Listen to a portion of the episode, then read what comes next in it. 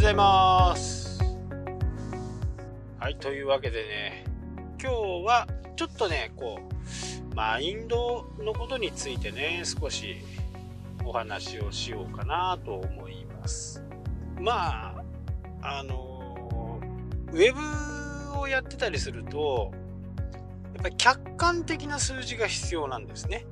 誰が見ても同じ。例えば A のサイトは毎日100件来る、 B のサイトは10件来る。これって誰が見ても A のサイトは100件で B のサイトが100件なわけです。ここをね主観的に見ちゃうと大きな間違いを起こす場合があるんですね。もちろん A サイトじゃなくて B サイトの方が売り上げが高いという場合もこれ当然としてあります。アクセスだけで成果がね出るというふうなことは絶対ありませんから、問題は決定率、コンバージョン率。 A サイトは 1%、 B サイトも 1% だとしても10日間通じて10日間で 1% というか、1件の制約になる。 A サイトの方、 B サイトの方は、10日間で1サイト、 A サイトの方は毎日1件。ただしここで決定率だけで物事はやっぱり判断できないんですね。 A サイトの方は1つ100円のものを売っている、 B サイトの方は1つ1万円の方を売っているという形で、客観的に見るにはね、そういう風な数値で1月いくら、どのくらいの費用をかけていくらになってるのかっていうことが、重要で、主観的っていうのはやっぱりいやすごい来てるんですよとかね、いやこれがないともう全然ダメなんですっていう人が多いのは、自分の思いがね強く入りすぎちゃうと、作り方とかそのページ一つの作り方にしてもやっぱり間違った方向にね行ってしまうんですよね。確かに今月契約が1本欲しいと思って、そこで、今まで全く動いてないサイトから申し込みが入ったとする。そうするとやっぱりその C サイトっていうのは全然動いてないけど、やっぱり自分が今月どうしようと思ってる時にそこからね申し込みが入るっていうことはやっぱりね、いやこのサイトはすごいなっていうふうにね勘違いしちゃうんですね。だから必ずその率をね、決定率と単価、この辺をしっかり捉えておかないと大きなね失敗に発展しかねないと。100円の売るサイトをねどんどん広告をかけてやったとしても、100円のね利益多くたって30円から40円ですよね。そこに1万円も2万円もかけて、売り上げを上げるっていう人は多分いないとは思うんですけど、ただ分かんなくなっちゃうっていう場合があります。なので、A サイトの申し込みのメールアドレスはこれ、 B サイトはこれ、 C サイトはこれ、どこからどうやって申し込みまでになったのかっていう経路をしっかり捉えることなんですね。もしかしたらほったらかしの C サイトの方に広告をかけるともっともっと売り上げが上がるというかもしれませんし、こればっかりはね、ある程度予算を投資して広告をするなり、そこを重点的にね、シェアしたりとか、そういうことがねやっぱり必要なんですけど、そこをね間違っちゃうと本当に痛い目に遭う。ソーシャルメディア一つにとってもそうですね。最近のソーシャルメディアの三大ソーシャルメディアといえば Twitter、Facebook、Instagram、でやっぱりこれをね運用していく方法とかねコツとかいろいろあると思うんですけど、どれかに絞るっていうのもね結構大切で、自分の商売はこれだからインスタグラムが向いてるなとか、自分の商売はこれだからツイッターが向いてるなとかっていう風な形をやっぱりね続けていかなきゃなんないんですね。なので時にはね、いや最近効果がないなって思っているであれば、2ヶ月ぐらいね更新をやめてみる、Facebook とか Twitter とかね、広告用っていうか法人用になればねアクセス解析とかも、大体わかる。ただ個人ボールの場合はそれをね判断するのが非常に難しい。いいねの数、ただいいねの数は本当に当てにならないんで、ここをねどういうふうに考えるかっていうことなんですね。やっぱりね定点観測をして、こういう投稿の時にはこのくらいかなとか、だいたいそこはねイメージだとは思うんですけど、でもがっちりこう宣伝をしたいとか、ここはちょっと今年の大イベントだっ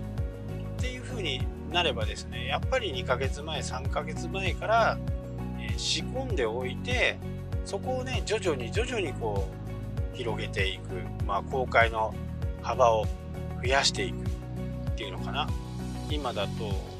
4、5、6、まあ6月ぐらいにねなんかイベントをやりますとかっていう、それも結構高額な10万円ぐらいするものを売りたいという風な形で、はい明日から10万円でやりますって言っても誰もこう見向きもしないですし、特に Facebook なんかはやっぱり宣伝が多く入るわけですから、見てる人もね結構ながらなんですね。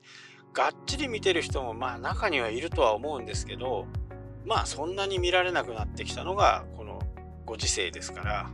まあ Facebook もね個人情報が流れたりどんどんして評価もあんまり高くない。逆に Twitter の方はね黒字になったり、Twitter の方でこう情報をね拡散していくっていう風にね、やっぱり今後は僕はそっちの方に流れていくんじゃないかなっていう風にね個人的にはやっぱり思います。 Twitter でねやっぱり何かを検索するとかいう風な形は結構多いんじゃないかなって思うんですね。こう僕なんかよく前にもね言いましたけど、言ってますけど、なんかすっごい渋滞してるなって思うと Twitter でね通りの名前入れて渋滞とかやると事故があって、今全然動きませんとかっていうのを誰かが投稿している場合が、そうするとそれが分かっていればねそこの道は通らず違う道で行くとか、まあ今回ね大きな爆発事故があれ去年の話かな今年かなちょっと忘れちゃいましたけど、不動産屋さんがね大爆発をして木っ端みじんにね店舗がなくなった。あの時もすごい音がして雷の音に結構近かったんですね。でいやでも雲行きも怪しくないし、こんな時期に雷なんてないよなっていうふうにねこう思ったんですよ。でおもむろに検索をしたらもうすぐねそのお店が屋根が傾いたお店がね、Twitter 上にアップされてました。でね僕の友達でハンコ屋さんを平岸店っていうところでやってる人がね結構近くなんですね。直線距離にちょっと角を曲がった直線距離にして角を曲がったところにあるんですけど、直線距離にするとねそんなに離れてないんですよ。100メートルぐらいかな。ですぐ電話してね、あそこで爆発あったみたいだよ、火事あるけど大丈夫って言ったら、あ知らなかった、ちょっと今から見てくるわっていう風にね、そういう風なことですね。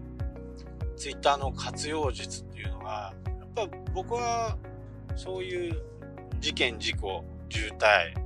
リアルタイムなねことを教えてくれるのは本当ツイッターに勝るものは今のところないのかな。で Google とかもねやっぱ遅いですし、 Yahoo ニュースにしたってそれからどんなことになってるのかっていうのもやっぱり3時間4時間ぐらい経ってからね、新聞社のネットニュースとかに出て、それが、Yahoo ニュースに載って、そういう流れなんでね、やっぱり Twitter がね一番早く情報が出てきたツールなのかなっていうふうにね、僕自身はやっぱり強く感じましたね。なので、今後のね流れとしてはやっぱり Twitter でね早いもの情報とかそういったものがねどんどん頻繁に流れていくのではないのかなっていうふうにね、思っています。実名でやられてない方もね多くいらっしゃるとは思いますけど、まあ、そこが入りやすい一つのねメリットではあると思います。逆にデメリットでもあるんですけど、ただこう架空のね名前で、はい、作ったとしても、まあ、そこで個人情報が漏れるようなことは、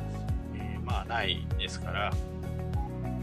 ただね僕がこうやって言うとツイッターすげえってツイッター今後来るんじゃねえかなとか、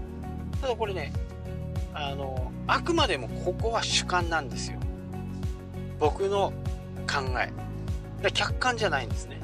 で日本で例えば Facebook のアクティブユーザーが何十時間何百時間なのか、 Twitter のアクティブ時間が何時間なのか、でそれをやっぱ細かく分析していって、Twitter のね効果が現れるというわけなんで、まあ、感覚的なものですこれはね。なので、主観と客観をどう見極めるかっていうのは非常に大切なんですけど、ことウェブサイトのコンバージョン率、契約率、お申し込み率、ここの部分に関しては絶対に感覚で覚えちゃダメだっていうことですね。何パーセントなんだ、100人来て1人決まれば 1% です。ここをしっかり分かればね、あとは分母を増やしていけばね、200人アクセスを集めれば 2% になるわけで、2% になるわけですから、分母を増やしていけばね決定率が変わらないとして、まあ、ここだけなんですよ。なので非常に簡単なわけですね。ただこれをこう自分のイメージでね、やっちゃうと非常にこうよろしくない。いやほとんどがホームページなんですよっていう人は結構いらっしゃいますけど、他に何かやってないんですか？いやブログ、無料ブログもやってるし、ツイッターもやってる、フェイスブックもやってる、インスタグラムもやってるっていう風にね、やってるんだけど来るのはホームページだっていう風にね思っちゃってるところがこれねまず大きな失敗なんですね。で本当に仲良くなったらね、お客さんと仲良くなってTwitter で来たんですか Facebook で来たんですかとかいろいろ聞けると思うんですけど、まあ初めて行くところでねいきなりなんでどうやってうちを知りましたかっていうと、まあ、めんどくさいからホームページにするんですよ。そうすると間違った情報がね深層心理の中にこう入っちゃうわけですよね。やっぱホームページ頑張んなきゃとか Facebook 頑張んなきゃとかめんどくさいからもうホームページ Facebook Twitterとかこれをねやっちゃうとダメなんで、簡単にやる方法は問い合わせのメールアドレスをすべての、ソーシャルメディアとか問い合わせに分けるってことですね。例えばあなたのドメインの前を FB にすると Facebook、 TW にすると Twitter とかね、こういう風にして分けていくと分かりますよね、どこから来てるのかっていう。まあ、ここが一番重要なところです。はい、というわけで今日はこの辺で終わりたいと思います。明日もやりますのでどうぞお聞きくださいね。それじゃあまた。したっけ？